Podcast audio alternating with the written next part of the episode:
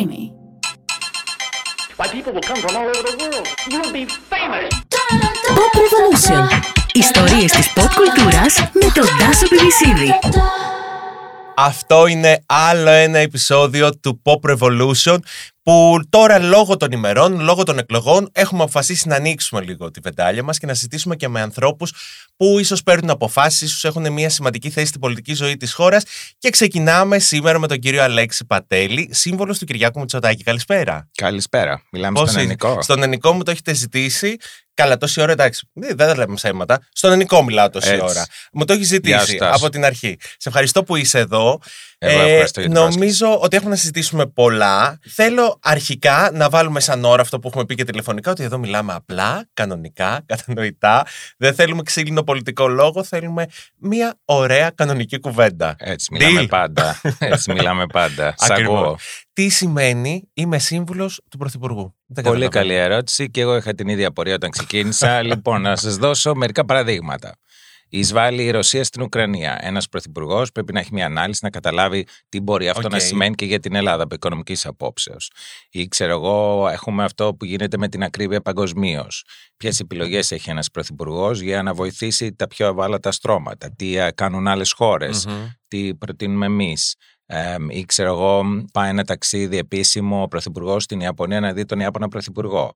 Χρειάζεται κάποιον να τον ενημερώσει. Ποια είναι η σχέση της Ελλάδας με την Ιαπωνία; Η Ιαπωνία είχε επενδύσει 10 δισεκατομμύρια στην Ελλάδα, σήμερα δεν έχει. Γιατί, τι μπορούμε να κάνουμε. Ή έρχεται κάποια, ας πούμε, κάποιος εκπρόσωπος μιας πολυεθνικής, μιας ξένης επιχείρησης στην Ελλάδα. Κάποιος πρέπει να του, να του ετοιμάσει τον Πρωθυπουργό ένα σημείωμα, να είναι όμως και εκεί για οτιδήποτε follow-up χρειαστεί. Μμμ. Ε, Πολύ δουλειά μου ακούγεται όλο αυτό. Δεν είναι τόσο πολύ- εύκολο. Είναι πολύ ενδιαφέρουσα δουλειά και προφανώς και πολύ τιμητική με την έννοια ότι αισθάνεσαι εν τέλει ότι βοηθάς την πατρίδα σου. Ναι, Αλέξη, εσύ τι έχεις σπουδάσει και πώς κατέληξες σε αυτή την πορεία; Εγώ πάντα είχα ψώνιο με τα οικονομικά. Αυτό Οκ. βασικά. Δηλαδή από μικρό παιδί, δηλαδή τώρα δεν ξέρω αν πρέπει να το πω αυτό ή όχι, αλλά όταν ήμουν μικρός πήγαινα στον περίπτωρο και αγόρασα το Economist και το διάβασα. Πάντα μου άρεσαν τα οικονομικά. Οπότε σπίδα στα οικονομικά, έκανα δεκτορικό στα οικονομικά και δούλευα πάντα ως οικονομικός αναλυτής. Κυρίως σε τράπεζες στο εξωτερικό. Έχω ζήσει 11 χρόνια στην Αγγλία συνολικά και 7 στην Αμερική και πάντα αυτό με ενδιαφέρει. Γεννήθηκες και μεγάλωσε εδώ στην Αθήνα. Ναι. Οι γονείς, η οικογένεια; Ε, τι, τι εννοείς, επαγγελματικά, καμία σχέση. Ναι. Οκ. Ωραία, λοιπόν. Και πώς μπαίνει η πολιτική στη ζωή σου; Όπως είπαμε, λοιπόν, εγώ ήμουν πάντα στον ιδιωτικό τομέα. Κάποια στιγμή πριν από μερικά χρόνια, λαμβάνω ένα μήνυμα από τον Πρωθυπουργό λέγοντας ότι. Τώρα δεν θυμάμαι ακριβώς τι είπε ο άνθρωπος, αλλά κάτι του τύπου ότι Τι διάβασα. μήνυμα στο κινητό, SMS. Όχι, στο ένα email. Δεν γνωριζόσασταν. Καθόλου. Δεν είχατε καμία επαφή. Καμία. Ούτε εσύ καμία σχέση με την πολιτική. Τίποτα. Οκ. Και πα- θα παθαίνω το πρώτο σοκ ότι τέλος πάντων δεν μου το έστειλε η γραμματέας του. ή τέλος- Και μου και γράφει, ξέρω εγώ, μ' άρεσε μία. Έχω διαβάσει κάποια ανάλυση σου, μ' άρεσε πολύ. Θες να έρθεις να τα πούμε. Και πάω και τον βλέπω και παθαίνω το δεύτερο σοκ. Γιατί ξέρεις, όταν μιλάς με κάποιον οικονομικά, στην αρχή προσπαθείς να καταλάβεις πού εδώ το πας, εδώ, εδώ. Δηλαδή, γιατί είναι μέρος της δουλειάς σου, αν θες Ναι. να εξηγήσεις πράγματα. Και καταλαβαίνω πολύ γρήγορα ότι ο άνθρωπος τα ξέρει όλα. Με βάζει κάτω μια μισή ώρα, με ρωτάει ένας σωρό ερωτήσεις για τα οικονομικά, για την παγκόσμια οικονομία, την ελληνική οικονομία, το ένα το άλλο. Και βγαίνω εγώ από αυτό το, τη συνάντηση και λέω ότι αν αυτός γίνει πρωθυπουργός, μα κάνει να γίνει πρωθυπουργός και θα βοηθήσει την ε, πατρίδα. Κάπως έτσι ξεκίνησε. Μμμ. Εγώ του εξηγώ ότι δεν είμαι πολιτικός, τέλος πάντων, ξέρεις, δεν είναι αυτό. Αλλά μ, συνεχίσαμε την επαφή και έτσι πριν τις εκλογές μου είπε: Αν κερδίσουμε, θες να έρθεις στην ομάδα. Και εγώ είπ- το σκέφτηκα και είπα προφανώς ότι αν όχι τώρα, πότε και αν όχι με αυτόν, με ποιον. Πιστεύεις ότι ένας νέος άνθρωπος, ένα παιδί τώρα, ας πούμε, που μπορεί να τελειώνει το σχολείο του στα 18, εκεί σκέφτεται τι να σπουδάσει, σκέφτεται αν θα κάνει ένα δεκτορικό, ένα μεταπτυχιακό, θα ακολουθήσει μια ακαδημαϊκή πορεία, θα ακολουθήσει ένα άλλο επάγγελμα. Έχει ελπίδα και πίστη σε αυτήν εδώ τη χώρα, ότι θα καταφέρει να κάνει το όνειρά του πραγματικότητα. Τώρα, εγώ δεν μπορώ να, το, να πω πώς αισθάνεται ένας 18 ετών και δεν θα ήταν και σωστό να το πω. Εγώ μπορώ να, να πω πώς το βλέπω, πώς το λένε από πάνω, τη μεγάλη εικόνα. Μμμ. Ε, ε, πιστεύω ότι πραγματικά οι καινούρια γενιές θα διαπρέψουν. Η δικιά μου γενιά, δεν ξέρω αν είναι η δικιά μου και αυτή πιο πάνω τα έκανε μαντάρα επί της ουσίας. Τι έφτεξε εκεί τελικά; Ε, Μεγάλη συζήτηση. Αλλά θέλω να πω ότι η κρίση ήρθε στα πιο παραγωγικά χρόνια και πιστεύω, είμαι πολύ αισιόδοξος και πιστεύω ότι η χώρα αλλάζει, έχει αλλάξει και θα αλλάξει και η νέα γενιά θα έχει μπροστά της πολλές ευκαιρίες. Προφανώς μπορεί να μην το αισθάνεται τώρα γιατί είναι πολύ δύσκολο να βρεις δουλειά, να βρεις σπίτι να... κτλ. Αλλά αν το δεις σε διάστημα δεκαετιών και δεις και άλλες περιόδους της χώρας μας, της Ελλάδας, στην ιστορία της, όπου υπήρξαν πολύ μεγάλα προβλήματα, θα δεις ότι υπήρχε και αυτό που λέει ο Στάθης ο Καλύβας, καταστροφές και θρίαμβοι. Μετά την καταστροφή έρχεται ο θρίαμβος. Καλά, αυτό είναι νομοτέλεια της ζωής, εννοείται. Βέβαια, η γενιά που λες ότι τα έκανε μαντάρα, η γενιά είναι που διοικεί τώρα. Ε, όχι Πώς θα απαραίτητος. γίνουν καλύτερα τα πράγματα; Πολλοί, πολλοί διοικούν και από την προηγούμενη και από την επόμενη. Κοίταξε και, και σε κάθε. Γενικώς δεν πρέπει να γενικολογούμε. Σε κάθε γενιά υπάρχουν καλοί και κακοί άνθρωποι. Και επίσης ο άνθρωπος μπορεί να μάθει από τα λάθη του. Μμμ. Τι αγωνίες έτσι αφουγκράζεσαι ότι έχουν οι νέοι σήμερα; Δηλαδή, ε, συζητήσαμε και off the record κάποια στιγμή ας πούμε, για την αναζήτηση σπιτιού, ότι είναι πάρα πολύ Μμμ. δύσκολο να βρει ένας νέος Μμμ. σπίτι. Ε, η ανεργία μου λες ότι έχει μειωθεί σημαντικά, αλλά βλέπουμε Παραμένει όλοι στους νέους προφανώς ότι 20 είναι ένα- κάτι τα εκατό. ένα πολύ μεγάλο Μμμ. ποσοστό, ειδικά στους νέους αυτό Μμμ. που λες. Τι αγωνίες, τι αναζητήσεις έχουν οι νέοι, αναρωτιέστε; Εννοείται. Και είναι πολύ δύσκολο πάντα να το προσεγγίσεις, γιατί ο καθένας, όπως και αντίστοιχα ένας νέος, μπορεί να, μην έχει, δυ- να έχει δυσκολία να καταλάβει πώς σκέφτομαι εγώ. Αλλά η δουλειά ενός κρατικού λειτουργού είναι να να το σκέφτεται και αυτό. Ε, ναι. Ε, προφανώς υπάρχει μια ανασφάλεια και προφανώς ε, ένας νέος ε, προσπαθεί να, το καλύτερο για την ζωή του. Υπάρχουν όμως και πολλές ε, θετικές αλλαγές, να αναφερθούμε και στο Pride, ότι η νέα γενιά ε, τα θέματα ας πούμε της διαφορετικότητας των ίσων ευκαιριών και της ισότητας τα βλέπει τελείως διαφορετικά.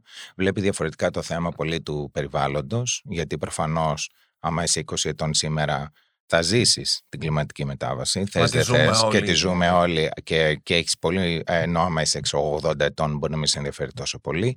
Προφανώς υπάρχει μια ανησυχία να μην ξαναχρεοκοπήσει η χώρα και πώς κάποια στιγμή θα πάρει κανείς σύνταξη. Νομίζω είναι όλα τα, τα λογικά πράγματα. Σύνταξη. Με Ε, τη- Αυτή είναι συνήθως η αντίδραση των ε, 30 και κάτω. ναι, με την έννοια ότι υπάρχει μια ας πούμε πολύ. Μου ακούστηκε σαν κάτι μακρινό γι' αυτό. Σύνταξη. Ε, λοιπόν, έχεις πολύ δίκιο. Με την έννοια ότι όχι υπάρχει μια ας πούμε διαδεδομένη άποψη ότι μου λες τώρα δεν, μου- δεν θα πάρω ποτέ σύνταξη. Ε, αυτό λέω, ναι, Αλέξη. Όχι. με την έννοια ότι δεν υπάρχει εμπιστοσύνη στο σύστημα.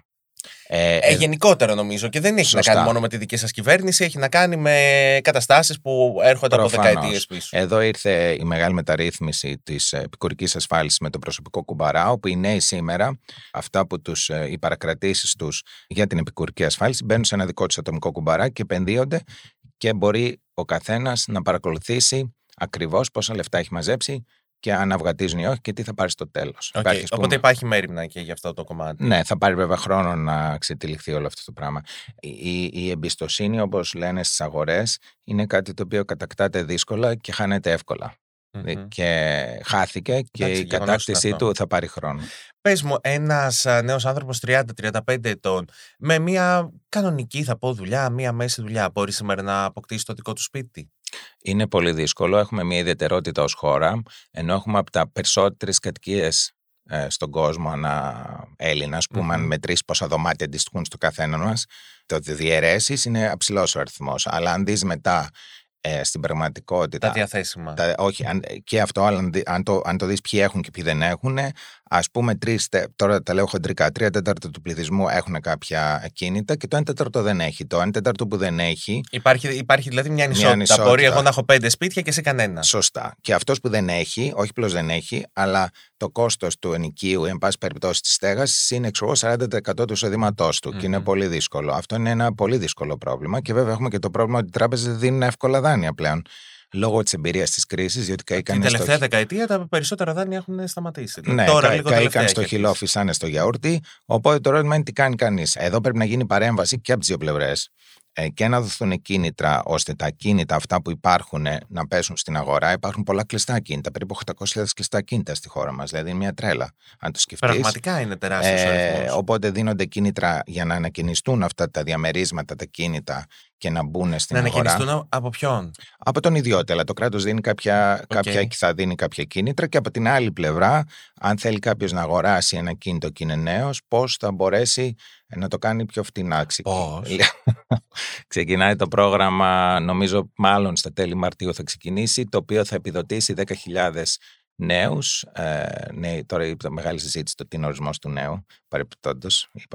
Πώς ορίζονται οι νέοι; Μέχρι 39, αν δεν θυμάμαι καλά. Μέχρι 39, Ναι, ναι. οκ. Και θα υπάρχει επιδότηση του στεγαστικού δανείου. Δηλαδή θα κάνει μια Οι αίτηση. 10.000 στην τράπεζα. φαντάζομαι θα πρέπει να επιλεγούν με συγκεκριμένα κριτήρια. Κοίταξε, είναι 10, ε, όταν τελειώσουν τα 10.000 θα δούμε τι θα γίνει. Πολύ πιθανό να υπάρξει και Οι 10.000 αύξησή του. πρώτοι, τι κριτήρια πρέπει να. Πρέπει να έχεις εισόδημα τουλάχιστον 10.000 ευρώ ετησίως για να έχεις μια δανειοληπτική ικανότητα Μμμ. και προφανώς δεν πρέπει να έχεις άλλο ακίνητο στο όνομά σου, εννοείται. Το ακίνητο που αγοράζεις πρέπει να είναι κάποιας ηλικίας και πρέπει να είναι μέχρι ένα συγκεκριμένο μέγεθος. Δεν πάμε τώρα να επιδοτήσουμε να αγοράζει όλος βίλα και κάπως έτσι πάει. Μμμ. Α, θα δούμε πώς θα πάει αυτό το πρόγραμμα και ξέρεις, εγώ είμαι πάντα της άποψης ότι δεν είναι όλα τελικά. Δηλαδή ότι το βλέπεις στον δρόμο και αν δεν πιάνει κάτι, δεν λειτουργεί σωστά, το προσαρμόζεις. Δεν Μμμ. είναι ότι μια φορά το, την παίρνεις Ναι. την απόφαση. Ε, μου είπες λίγο νωρίτερα για τα ΛΟΑΤΚΙ δικαιώματα και κάποιες ε, ε, κινήσεις που έχετε κάνει με την ε, κυβέρνησή σας για να αλλάξουν κάποια πράγματα. Ξέρω ότι έχουν γίνει κάποιες σημαντικές επίσης κινήσεις και για το κομμάτι του bullying, του σχολικού εκφοβισμού.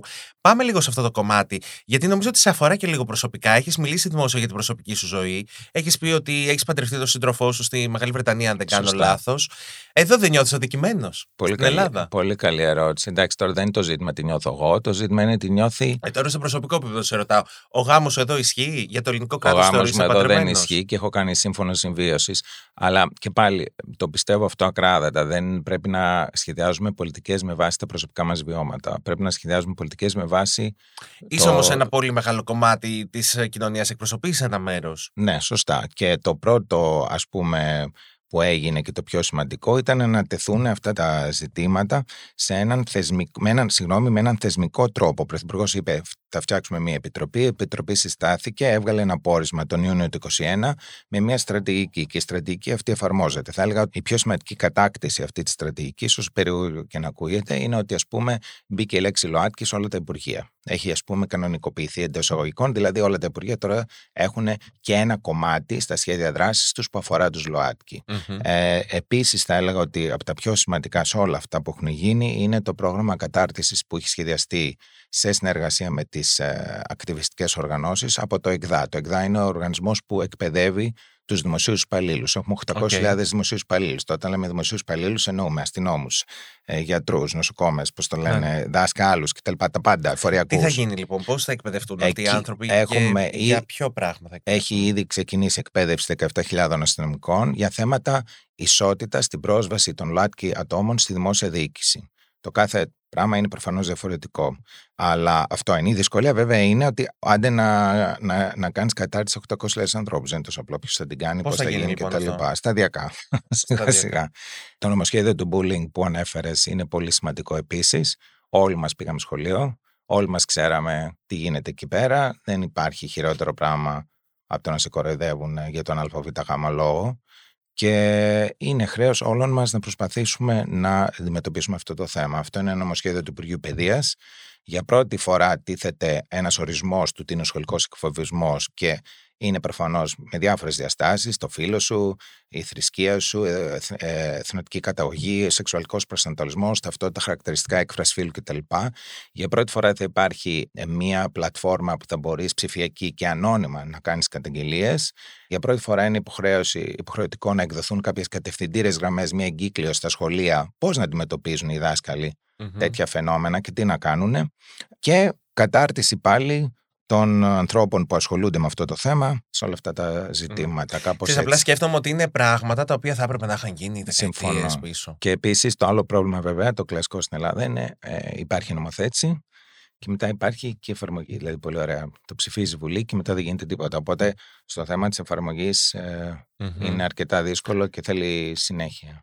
Το κομμάτι του γάμου μεταξύ ανθρώπων του ίδιου φίλου, γιατί δεν υπάρχει στην ατζέντα σας; Ε, σε ποια, ποια, κοίταξε, εγώ προφανώς είμαι υπέρ. Όπως είπες, παντρεύτηκα στην ε, Μεγάλη Βρετανία με τον σύντροφό μου είμαι 18 χρόνια. Προφανώς είμαι υπέρ. Από εκεί και πέρα δεν παίρνω όλες τις αποφάσεις. Καλά, σίγουρα. Ναι. Ε, Απλά φαντάζομαι ότι όντας μέσα σε ένα τέτοιο σύνολο θα αντιδράσει ή ε, θα κινείς κάπως τα πράγματα σου ώστε να αλλάξει κάτι, να προχωρήσουμε μπροστά, όχι; Ν- Νομίζω ο ίδιο ο Πρωθυπουργός, δεν θυμάμαι ακριβώς πώς το είπε, το είπε κάτι του στυλ ότι κάθε πράγμα στην ώρα του. Γιατί Οπότε δεν είναι τώρα, πιστεύεις, εσύ η κατάλληλη ώρα; Τι να δεν σου είναι πω. έτοιμη η κοινωνία; Δεν είναι θέμα κοινωνίας. Ε, εξάλλου, σε, μια, σε ένα κράτος δικαίου δεν ε, νομοθετείς με βάση το τι θέλει η κοινωνία. Αυτό θα ήταν λάθος, γιατί Μμμ. πρέπει να προστατεύεις και τις μειονότητες. Από εκεί και πέρα όμως, θέλω και πάλι να δω τη μεγάλη εικόνα και να πω ότι, δε- ότι η χώρα μας ε, σε ορισμένα πράγματα είναι μπροστά, σε άλλα είναι πίσω. Θα σου δώσω ένα παράδειγμα. Υποβοηθούμενη αναπαραγωγή. Ε, η χώρα μας έχει ένα αρκετά προηγμένο νομοθετικό πλαίσιο, σε άλλες χώρες πιο πίσω. Ε, είμαστε στα σύνορα Ανατολής Δύση. Αν τα δεις όλα, ας πούμε, τραβήξεις μια γραμμή, είμαστε κάπου στη μέση σε όλα, Μμμ. σε αυτά, ανάμεσα στην Ανα- Ανατολή και τη Δύση. Είμαι αισιόδοξος ότι σε διάστημα χρόνου και αυτό θα Ναι. γίνει. Αλλά σκέφτομαι ότι δεν είναι ακόμα η ώρα, ας πούμε, για τη Νέα Δημοκρατία, αλλά για το ΣΥΡΙΖΑ είναι η ώρα, θεωρούν. Καλά, και ο ΣΥΡΙΖΑ ήταν εξουσία και δεν ήταν η ώρα τότε. Καλά, ναι, σίγουρα. δεν, και α, χαίρομαι πολύ, δεν λέω για να χαίρομαι. υποστηρίξω ούτε την μία Όχι, πλευρά όχι, ούτε θέλω την να άλλη. πω στην αντιπολίτευση ότι θες λες.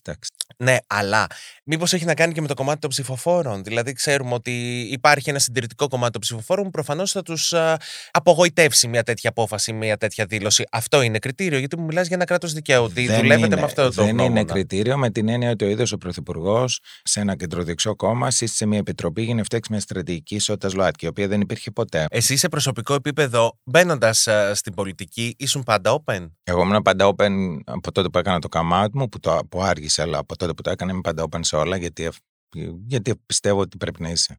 Και είναι βασικά πιο εύκολο, ε, όσο περίπου και να ακούγεται, τώρα δεν κρίνω τον άλλον, ο καθένας κάνει ό,τι θέλει. Με ρώτησες για μένα, Ναι, ναι, ναι. είναι πιστεύω πιο εύκολο. Γιατί είναι αργά ή γρήγορα. Κάνεις θα- τη ζωή σου πιο εύκολη. ε. Κοίταξε, αργά ή γρήγορα θα κάνεις come out. Όσο το καθυστερείς, τόσο πιο περίπλοκο θα είναι. Ομοφοβία υπάρχει στην πολιτική; Ε, Ομοφοβία υπάρχει παντού στην ε, χώρα προφανώς. Εγώ δεν έχω αντιμετωπίσει κάποιο φαινόμενο. Προφανώς είμαι δίπλα στο Πρωθυπουργό και είναι ένας βασικός λόγος αυτός. Αλλά εντάξει, με- επειδή μου την έχουν κάνει πολύ αυτή την ερώτηση και έχω διαβάσει πολλές φορές κριτική ότι τι μας λέει τώρα αυτός, είναι προνομιούχος κτλ. Υπάρχουν και πολλοί άλλοι διάσημοι άνθρωποι οι οποίοι δεν έχουν κάνει come out. Διάσημες τραγουδίστριες, διάσημοι δημοσιογράφοι κτλ.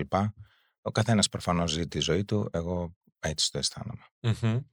Ωραία, λοιπόν. Ομοφοβία είπες ότι υπάρχει παντού. Νομίζω ότι και σεξισμός υπάρχει Εννοείται παντού. και, και πριν φτάσουμε, δηλαδή ε, οι γυναίκες είναι το 50% των ε, Ελλήνων. Ε, Θέλω το- να συζητήσουμε λίγο γι' αυτό. για ναι, το κομμάτι και των καμιά γυναικών. φορά δηλαδή μιλάμε, καμ- ε, καμιά φορά στο δημόσιο λόγο γίνονται αναφορές στις γυναίκες λες και είναι σε κάποιο εξωτικό είδος ή ξέρω εγώ είναι μια μειονότητα. Δεν είναι μειονότητα, είναι μισός πληθυσμός.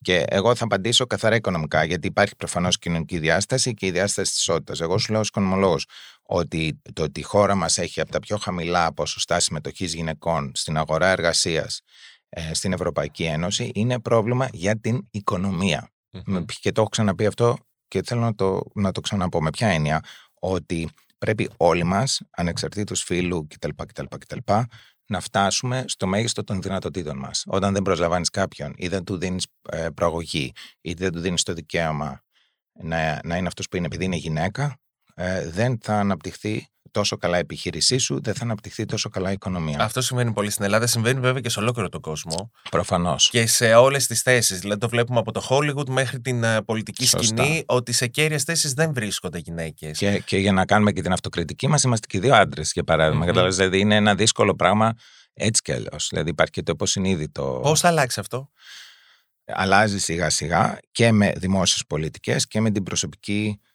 παρέμβαση του καθένα μας. Για τις δημόσιες πολιτικές έχουν γίνει ε, αρκετά πράγματα. Για παράδειγμα, θεσπίστηκε και η άδεια πατρότητας. Δηλαδή, ότι- Ναι. να μην θεωρούμε, ας πούμε, δεδομένο ότι είναι η γυναίκα η οποία μεγαλώνει το παιδί. Φυσικά, φυσικά. Αυτό ισχύει σε όλη την Ευρώπη. και- Ήταν ώρα να έρθει και εδώ. Ναι, και πολλές φορές ε, διαβάζω όταν, ε, ξέρω εγώ πρόσφατα η κυβέρνηση ε, αύξησε την άδεια ε, μητρότητας, αλλά αύξησε και την άδεια πατρότητας και αλλά πάντα αναφερόταν, στον τύπο αναφέρεται η λέξη μητρότητα. Υπάρχει και μια έμφυλη διάκριση στο λόγο μας, την οποία δεν την καταλαβαίνουμε καν όταν την κάνουμε. Μα φυσικά, γιατί υπάρχει α, μέσα στα κύτταρά μας ότι ας πούμε, το παιδί είναι ευθύνη της μάνας. Το παιδί είναι ευθύνη της μάνας και η δουλειά της, και όχι μόνο αυτό, η δουλειά της γυναίκας είναι να κάνει παιδιά. Ναι, ναι, σίγουρα. Ε, ή ξέρω εγώ, όταν κάνουμε μια συνέντευξη σε μια γυναίκα επιτυχημένη, η πρώτη ερώτηση που της κάνουν είναι πώς μπορείς Πώς θα προλαβαίνεις. Πώς τα προλαβαίνεις όλα. δηλαδή, ενώ σε μένα, δεν- σε σε έναν άντρα που είναι πατέρας, δεν την κάνουν την ίδια ερώτηση. Το κίνημα του Μητού σας απασχόλησε, σας προβλημάτισε, σας πολύ. έκανε να σκεφτείτε κάποιες πολιτικές που θα εφαρμόσετε από εδώ και στο εξής; Το κίνημα του Μητού και επίσης το ζήτημα των γυναικοκτονιών. Ε, και τα δύο είναι ζητήματα τα οποία έχουν ξεκινήσει στο εξωτερικό πριν χρόνια είναι ζητήματα τα οποία υπήρχαν χρόνια. Οι γυναικοκτονίες υπήρχαν και στην Ελλάδα πριν από 30 χρόνια. Απλώς Φυσικά. τις λέγαμε εγκλήματα πάθους, αν Μμμ. θυμάσαι τότε. Μμμ. Ότι την σκότωσε πάνω στο πάθος.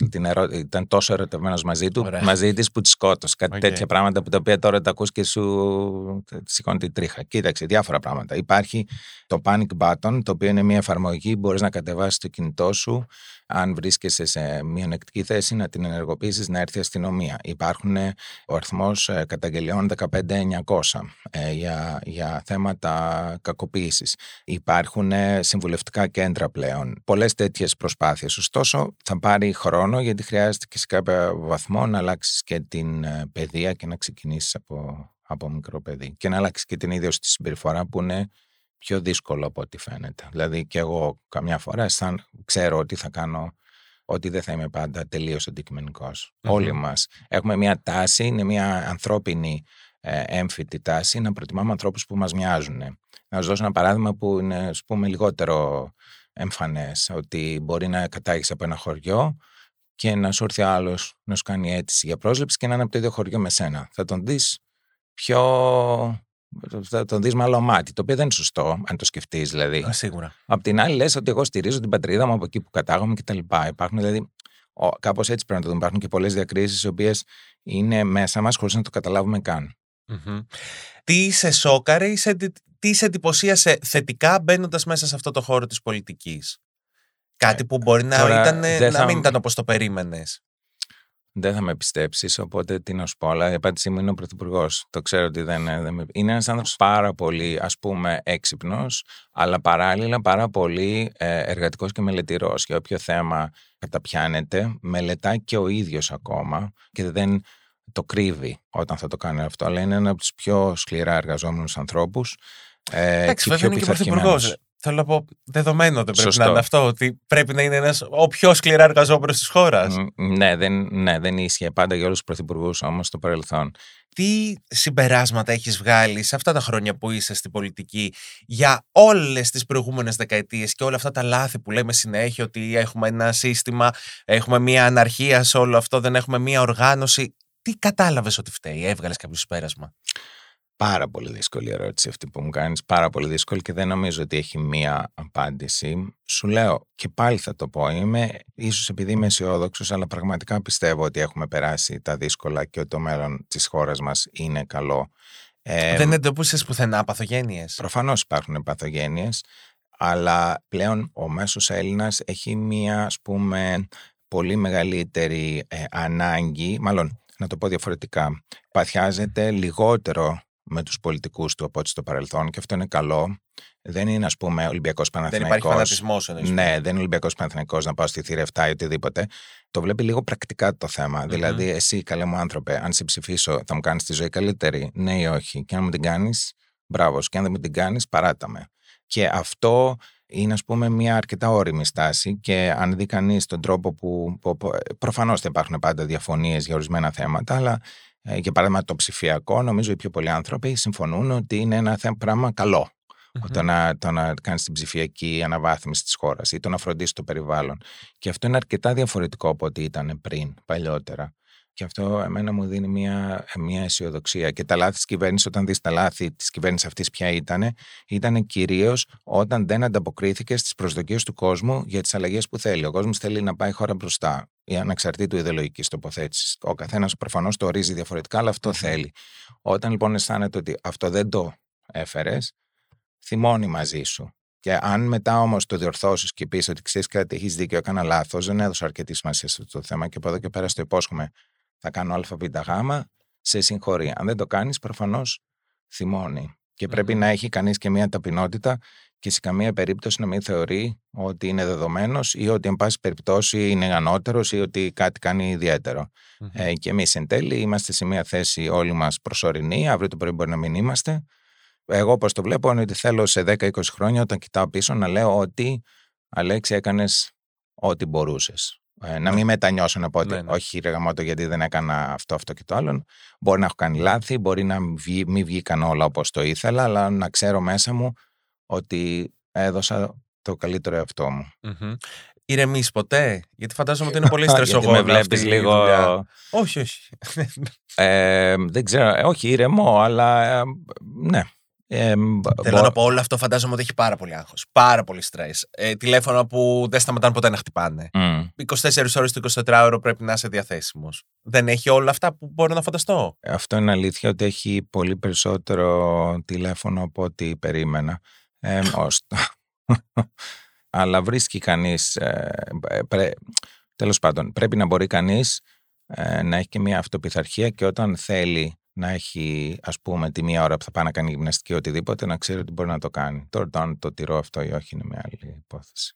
Πώς περνάς τον λίγο ελεύθερο χρόνο σου; Γυμναστική, το εξωτερικό μου, σύντροφός μου, τα γνωστά. Pride 986 ακούς; Εννοείται. Χαιρόμαστε γι' αυτό. Σε ευχαριστώ πάρα πολύ που ήσουν σήμερα Εγώ σε εδώ. ευχαριστώ, Τάσο. Ελπίζω να πάνε όλα όπως ε, τα έχετε στο μυαλό σας και πάντα με γνώμονα την ισότητα, την αξιοκρατία και όλα αυτά που συζητήσαμε σήμερα εδώ σε αυτό το επεισόδιο. Σε ευχαριστώ πάρα πολύ. Ευχαριστώ και εγώ. Αντίο.